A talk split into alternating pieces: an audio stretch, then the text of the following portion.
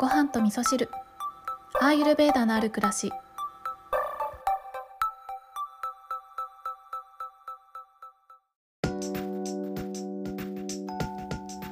こんにちは。土井京子です、えー今日はですねリスナーさんからえっ、とアーユルベーダのセルフケアの中で口のセルフケアとしておすすめさせされているオイルプリングについて、えーメッセージとご質問をいただいておりますのでお返事をしたいと思います、えーそれではメッセージをご紹介したいと思います。ごはみそネームこぐまちゃん。こぐまちゃんメッセージありがとうございます。えー、こぐまちゃんはこぐまちゃんさんだとおかしいからやっぱりこぐまちゃんでいいですかね。はい。えー、京子さんこんにちは。私は朝がとても弱い30代一人暮らしの女性です。苦手な朝ですが、ごはみそを聞きながらオイルプリングをして、そのうちに目が覚めてきて、観葉植物にお水をあげて、朝の準備をして、心よく出社することができています。いつもありがとうございます。さて、お便りをしましたのは、オイルプリングのタイミングについてです。私はごはみそを聞いてお口のクレンジングってとってもいいなと思いオイルプリングを始めてみました以前より帰国子女のお友達から日本の人はもう少し口腔ケアに気を配るといいなと思うよと言われていたことも影響しているのかもしれません。オイルプリングを始めてとてもお口が潤って心地よくお口が潤うとなんだか心も体も潤う感じがしてとても不思議ですが嬉しいなと思って過ごしています。以前はとにかくいつも水分をたくさんごくごく飲んでいてそれが私の体質だと思っていましたがオイルプリングを始めて明らかに水分摂取量が減り体質ではなく習慣から来ていたのかもしれないなと思い始めています過ごし方次第でいろんなバランスが変わるのですね。オイルプリングですが、私は朝起きて歯磨きの前にしているのですが、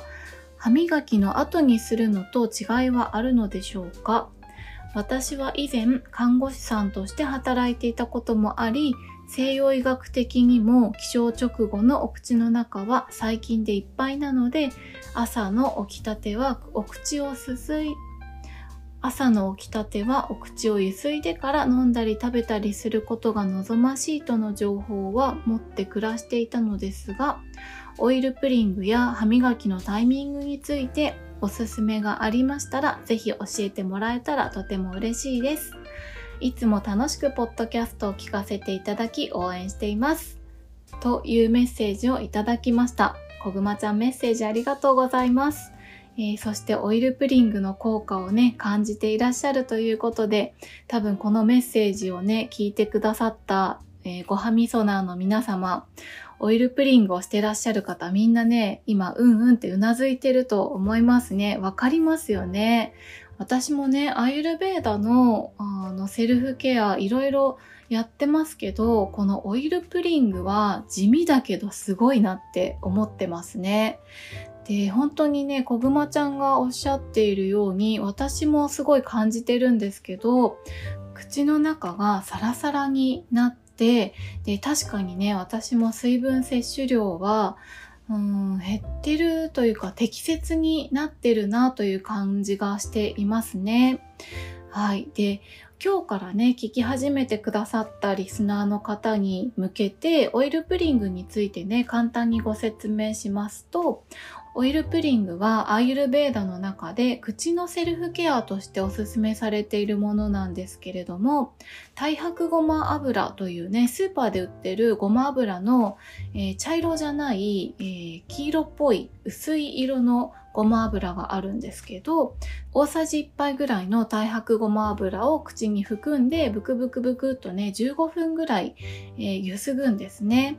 で15分ぐらいゆすぐとオイル自体がサラサラな状態にこう唾液と混ざることによってねサラサラな状態になってきてでサラサラな状態になったらティッシュとかにね含ませて捨てるというねそれがオイルプリングなんですね。で効果としては口の中の洗浄という効果とあとは口の中をコーティングするような意味合いがあるんですね。なので、えー、こぐまちゃんからいただいているご質問の中でオイルプリングのタイミングですね。えー、これはですね、歯磨きの後の方がおすすめですね。というのはですね、えー、オイルプリングってこの汚れをね、プリングする、引き出すっていう効果もあるんですけど、同時にこの口の中をコーティングしてあげるっていう働きもあるんですね。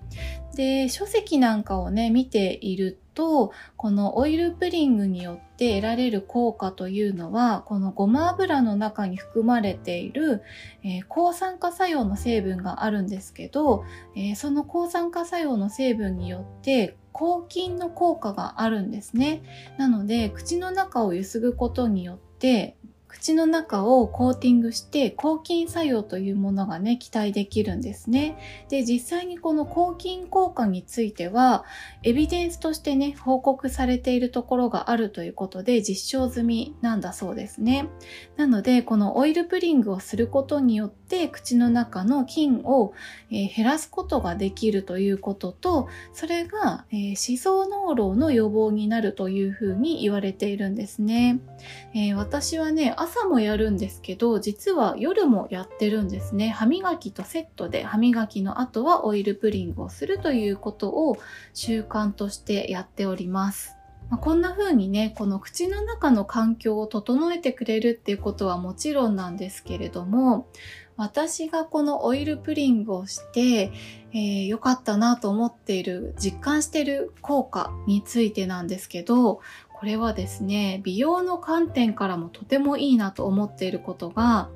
えー、リフトアップの効果がとてもあるなと思っていて、あとはほうれい線の予防になっているなというふうに、えー、実感してるんですね。で、実際にね、あの、ごはみそなの皆様、オイルプリングやってらっしゃる皆様わかると思うんですけれども15分ぐらいオイルを口に含んでブクブクするってねものすごく口の筋肉使うんですよ。なので、えー、このオイルプリングをすることによって顔の筋肉がねすごく鍛えられてるなという感じがしていてで最初はね5分ぐらいしか口に含ませるということができなかったりしてたんですけど徐々にね10分15分っていう風にできるようになってきて、で、だんだんこのオイルの分解というのも早くなってくるんですね。オイルプリング続けてると唾液が出やすくなってくるっていうことがあるので、このオイルを分解する速度というのも速くなってくるので、まあ、オイルプリングの時間自体は短くしてもいいんですけど、私はこの口の筋肉を鍛えたいというところがあるので、あえて15分ぐらいね、えー、口に含ませてブクブクやるっていうことをやってってオイルプリングを楽しんでおります。ということで今日はですね、こぐまちゃんからメッセージをいただきまして、えー、オイルプリングについてお話をさせていただいたんですけれども、あの、口のケアとしてはね、薬局で売ってるようなマウスウォッシュとかもあったりするんですけど、このオイルプリングに使う太白ごま油なんかは本当に食べてもいいものというところで安心感がね、とてもありますよね。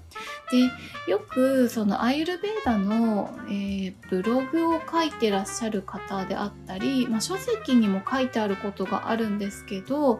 よくねピッタ体質の方であったりとかあとは暑い夏なんかはココナッツオイルでオイルプリングするといいですよとかってね言われている方もいたりとか、まあ、書籍に書いてあるえー、ものもあったりとかあとは実際にね私のお友達であったりとかお世話になっているアイルベーダの先生なんかもピッタが高い時はココナッツオイルでやると結構いいよなんて言ってらっしゃる方もいらっしゃるんですけれども、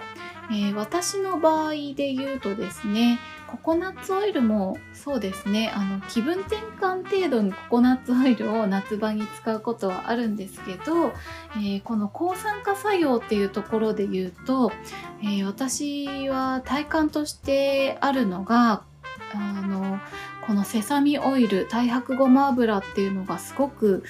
いいなと思っていて夏場はね時々ココナッツオイルを使ったりすることもあるんですけど基本的にはね一年中この太白ごま油を使ってオイルプリングをしております。